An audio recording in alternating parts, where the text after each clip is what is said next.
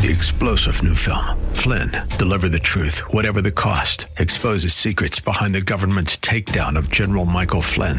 Flynn knew what the intel world had been up to. He ordered the first audit of the use of contractors. This set off alarm bells. He told the truth. He was the most dangerous person for Donald Trump to hire. They had to get rid of Flynn.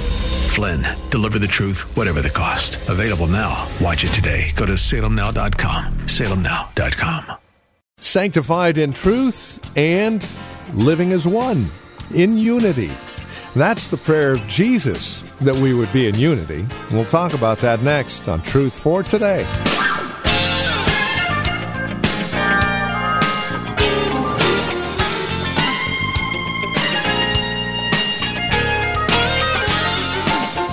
From Valley Bible Church in Hercules, greetings in Christ and welcome to our program. Our time together today with Pastor Emeritus Phil Howard takes us back to John chapter 17. Now, we'll spend our time today looking at verses 20 through 23, where Jesus prays that we would be one, even as He and the Father are one. So let me ask you, do you live in unity? Well, it depends on what denomination you're in, right? Well, there's a lot of minefields to navigate, and that's what we'll start today. Here's Pastor Phil Howard with today's broadcast of Truth for Today. We've been looking at how Christ prays, and we get to set in, as it were, by the Gospel of John and hearing pray in the upper room. And what would he be praying? Just hours before his arrest and his crucifixion, what would be on his mind? Well, we know he prays specifically for three categories. Verses 1 through 5, he prays for himself. Father, glorify me. I've completed the work you gave me. I want to go home. Glorify me with the glory I had with you before the foundation of the world. Verses 6 through 19, he prays specifically for the 11 men that are in that room, and by application, it extends to us. And what did he pray? Two things for sure. He prayed for their being kept, being protected by God from the evil one.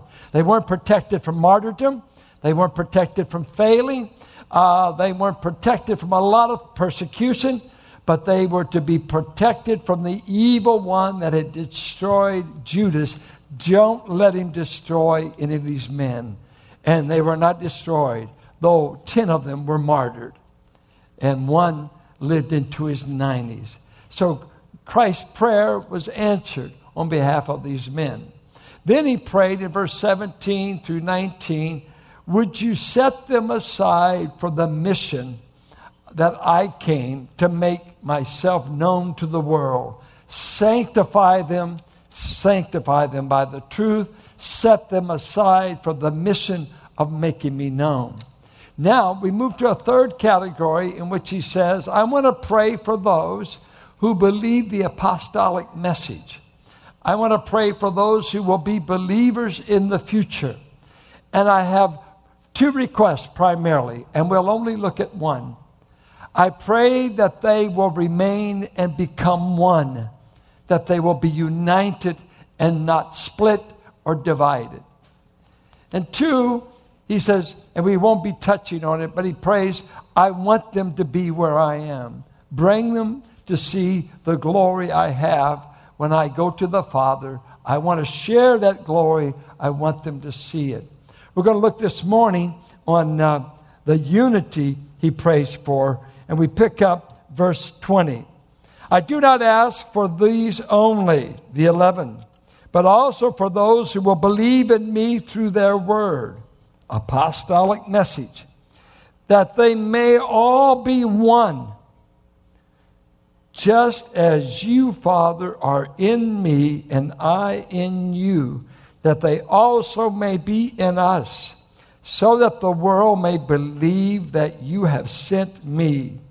The glory that you have given me, I've given to them, that they may be one, even as we are one, I in them and you in me, that they may become perfectly one, so that the world may know that you sent me and loved them even as you loved me. That's a remarkable verse, that you will love them just like you love the Son. Can you imagine the Father loving you like he loves the Son? He said it. He said it. What is going on here? What is he praying for? He is praying that in the future, as the apostles, because you remember when they came in the room, they were fighting over who was the greatest. They fussed among themselves, had plenty of rivalry. But now he says, I'm getting ready to go, and I'm going to send these 11 to preach, and there will be people added to my cause, to followership, as it were. I'm asking you to do something that takes a miracle. That is, make my people one and not scattered, divided, and split apart. It is hard to keep people together on any level. To keep a family together is not easy. To keep a club together, to keep a band going. It's hard to keep people together because there's something in each of us so cantankerous that it's not right unless we do it my way. Because we know everything. And we are divisive by nature. The flesh is always divisive. It's always more right. It's proud. How can you get proud people? People always right. I don't care if they're the same color, if they're of the same nation, they'll figure a way to hate each other, to divide with each other. So here he's praying, I'm asking you, Father, would you make my people one? Make my people one. And that's the thing we need to first of all get. Who is he praying would be one? He's praying that his own people, the people you've given me out of the world, the people that the Father has given to the Son, I'm praying you'll do this divine work among my people. Make them one. Well, that sounds good. What kind of oneness? We all belong to the same church. We're all Presbyterian. Because Presbyterians never fight with each other. You obviously don't follow the Presbyterian Church USA. You ought to look at some of the news, see what Baptists never fight. That's why there's so many Baptist churches. They have a fight, they start a new one. They call it church growth. Usually a church split. Pentecostals don't fight. They're just all love until you don't know who the head bishop is. I don't care what the label is. We will find a way to disagree. But did God answer the prayer of his Son? Well, I think we ought to examine. This is a unity that no man can form. Only God can form it. Because look at the unity he's praying for. Look at verse 11. Holy Father, keep them. Well, let me start the whole verse. And I am no longer in the world, but they are in the world. And I am coming to you, Holy Father. Keep them in your name, which you have given me, that they may be one. Like what? Whoa, you just moved it up. You know, I never found that the word one is so hard to define. One is hard to define. Give you an example. My wife and I are one. Please explain that. We are one. We are 180 degrees opposite. We even have different genders. But we are one. But you have to qualify that. You'd have to say, no, you're not one. There's two of you. You can't be one. Well, there's a mystery, isn't there? Ephesians said, the oneness between a husband and wife are like the oneness between Christ and his church. There's a mystery. What realm of oneness? What did he say we're all alike? It's uniformity? No, oneness. There's union. You share something in common. And then he ups it here. I want you to make them one like the Father and the Son are one. How can this be? Look at 14:20. The verse McGee said is that he said, none of you can interpret right. He's saying it to me and a line of preachers. He said, son, interpret the verse. And he said, I know you can't. He said, in that day you will know that I am in my Father, and you in me, and I in you. Tell me what that means. Go. How do you explain the interpenetration of the Father and the Son and the Father? The Jews were always asking during Christ's ministry, who's doing this stuff? Jesus said, my Father. No, your Father didn't raise the dead man. It didn't heal the blind. You did. Well, see, whatever I do, the Father does. Would you cut it straight? We believe in your Father. We just don't believe in you. He said, no, if you don't believe in me, you don't believe in the Father. Well, when does one start and the other stop? They don't. So that means you and the Father are the same thing. John 10:30, he said, we are the same thing. We're one thing. It's neuter in the Greek. We're not masculine. We're not the same person, but we're the same thing. What's the same thing? What's the neuter there? We share the same essence called God. We share the same attributes. We share the same nature, but it's shared equally by three divine persons so that we ought act in harmony. And the works you see me do, the Father does. And what the Father does, I can do. And the words I say are the words of the Father. Wait. And you're saying you make them one like we're one. United in life, united in mission, united in purpose, united in this God like the Son is with the Father. No man can create this. No man can create this. No ecumenical movement can create this. No fraternity of churches can create it. This is something divine. You can never look for visible unity until you have an invisible unity that's been established. Now, watch what he says. He qualifies it more down at 17. You're there, aren't you? I knew you would be. 21. That they may all be one, just as you, Father, are in me and I in you, that they also may be in us, so that the world may believe that you sent me. He said, when the world sees the oneness in the people of God, that they're bound together by a mutual life, mutual mission, mutual purpose, and when they love each other, like John 13 says, when they've got the same love and the same union with God, they will believe I have come from you, because only Jesus Christ could form this kind of a people, united together to the triune Godhead. Believe it or not, you are related to the Trinity now. I'm in the circle. I'm loved by the Father like he loves his Son. I am in the Son. The Father has put me in that circle. I'm not outside the circle, like mentioning Terry. We're in the circle. We are right. We've been united to the triune God.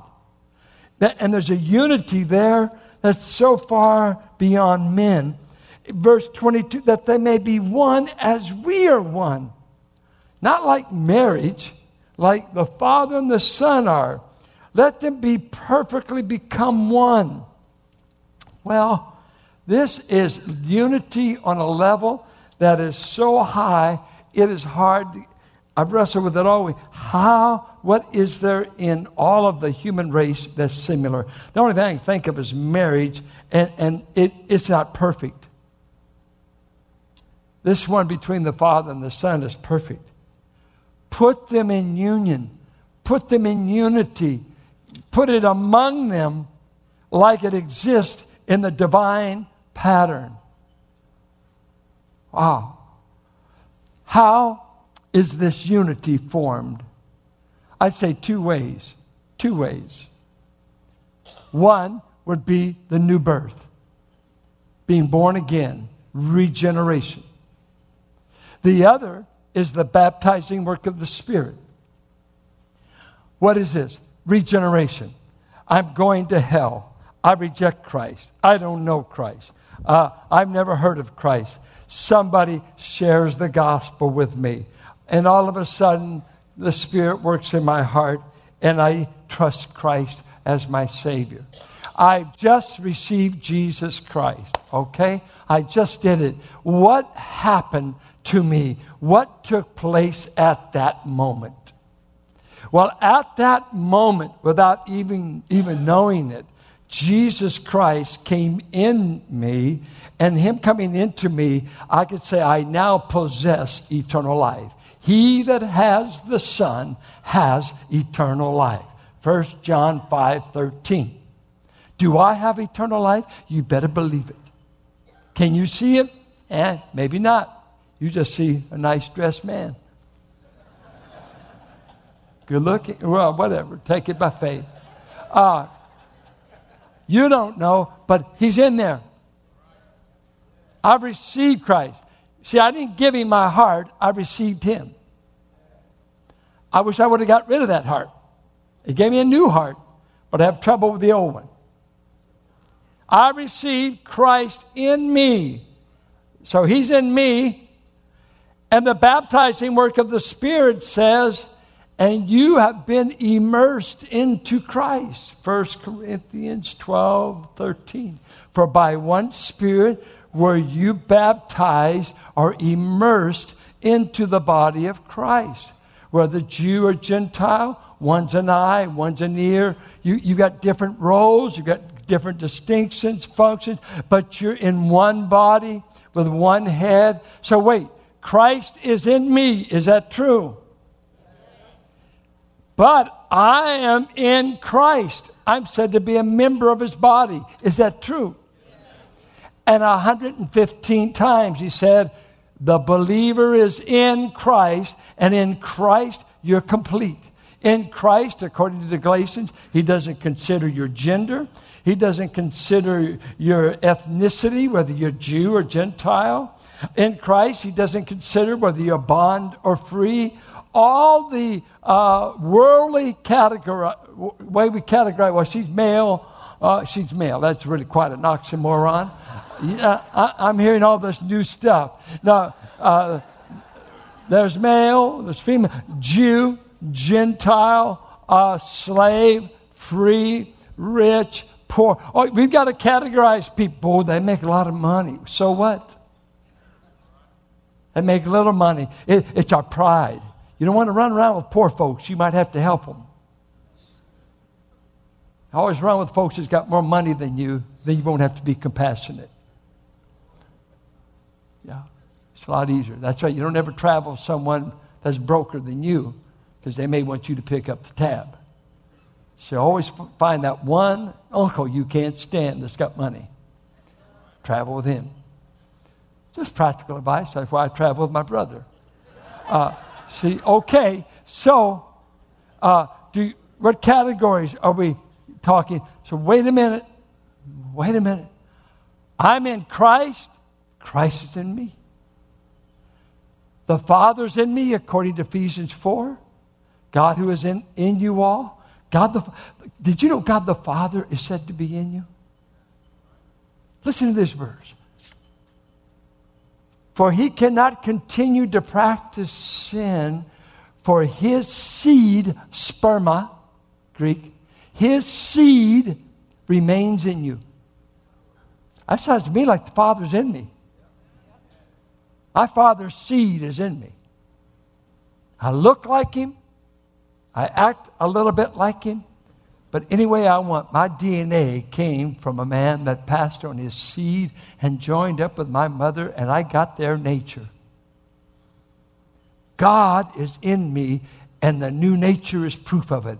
A divine nature is in me, and according to 2 Peter, you have become partners in the divine nature through Jesus Christ. 2 Peter 1:4. Now, am I in the Spirit? Oh, you've never read Romans, have you? You're either in the flesh or in the spirit. Romans 8, 5 through 8. In the flesh, in the spirit. What? I'm in the spirit, and the spirit's in me. Wait. I walk into a restaurant and order. They don't know how much deity I'm carrying around. They don't realize that a temple just walked in. They don't walk. Hey, my body's a temple of the Holy Ghost. Spirit of God lives. Hey, God just came in the room. Not me, the person, but I'm housing God. You don't believe it? That's okay. I'll take the word of God over your face. No. God says he lives in me. I live in him. Wow, whoever created that union? God. Yeah, but what if I go to Ethiopia and I meet somebody over there? You know, they're different color than us white folks. We couldn't be in the same family. Oh. Wait. What do they think of Jesus Christ? Oh, he's my Savior. Ooh, but I'm a racist. Well, you better get over your racism because you might be meeting kinfolks.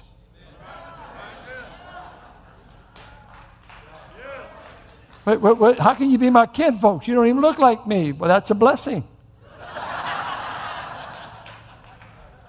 You mean we can be kinfolks? How can we be kinfolks? What do you have in common? Have you been placed into Christ? Has Christ been placed in you? Have you been placed in the body? Has the Spirit been placed? There's a union he forms of every kindred, tribe, and tongue. And he even lets us get mixed up with all your stupid labels. Some of you got the right label, but you're still an empty can. You got Heinz 57 on the label, and honey, there's still nothing in the can. You're a Baptist that's not saved. You're a Presbyterian that don't know God. Don't get to talking to me about labels. Labels don't save, and nobody's coming to the gate. And he said, well, how do you get in this place? Well, I'm a Presbyterian. I'm a Baptist. I'm a mixed-up Pentecostal. I'm a mixed-up something. You're not getting there on labels. You're getting there on Jesus. You're getting there on Jesus. Have you been born again? Has the Spirit of God come in you? Oh, but I know groups that would die for their label more than they would for Jesus because the label is so important. See, I've had such a variety of labels. I think of my schooling.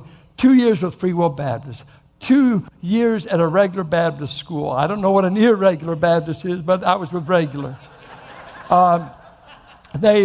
Then I went to a Mennonite school for a year. And then I went to an independent seminary in San Francisco. I finished in Denver, Colorado. Then I went to Dallas Seminary, which was many denominations. So I've been with all kinds of folks. And you know what? The thing that made them kin folks was Jesus. Jesus. Coming together. God is forming one people of every kindred and tribe and tongue, every gender and every ethnicity. And he has answered the Son's prayer. This started on the day of Pentecost after Christ was resurrected and he sent the Spirit to begin to form a people. Now, that means whatever you do against one of the people, you're doing against a member of Christ. You don't want to mess with fellow believers, especially if you are one. And this is Truth for Today with Pastor Phil Howard. Our time today spent in God's Word to encourage you, to bring you truth for today. If you have questions or comments about our time together, we would invite you to write to us. You can either visit our website and drop us an email, or write to us via U.S. mail, or give us a call. Another way to reach out to us with your questions would be to simply record them on your voice memo app on your smartphone, and then email that audio to tftquestions at valleybible.org. Our phone number is 855-833-9864. Our website, truthfortodayradio.org. And if you're writing to us, the address is 1511 M. Sycamore Avenue, Suite 278, Hercules, California. The zip code is 94547. If you have questions about the ministry of Truth for Today and how we are funded to air on this radio station, we would love to talk with you. We are listener-supported, quite simply, and no gift is too small, no gift is too large. Whether it's a one-time gift or a monthly gift, it all goes back into the radio ministry, ensuring that it airs on this radio station. So would you consider that as you reach out to us here at Truth For Today?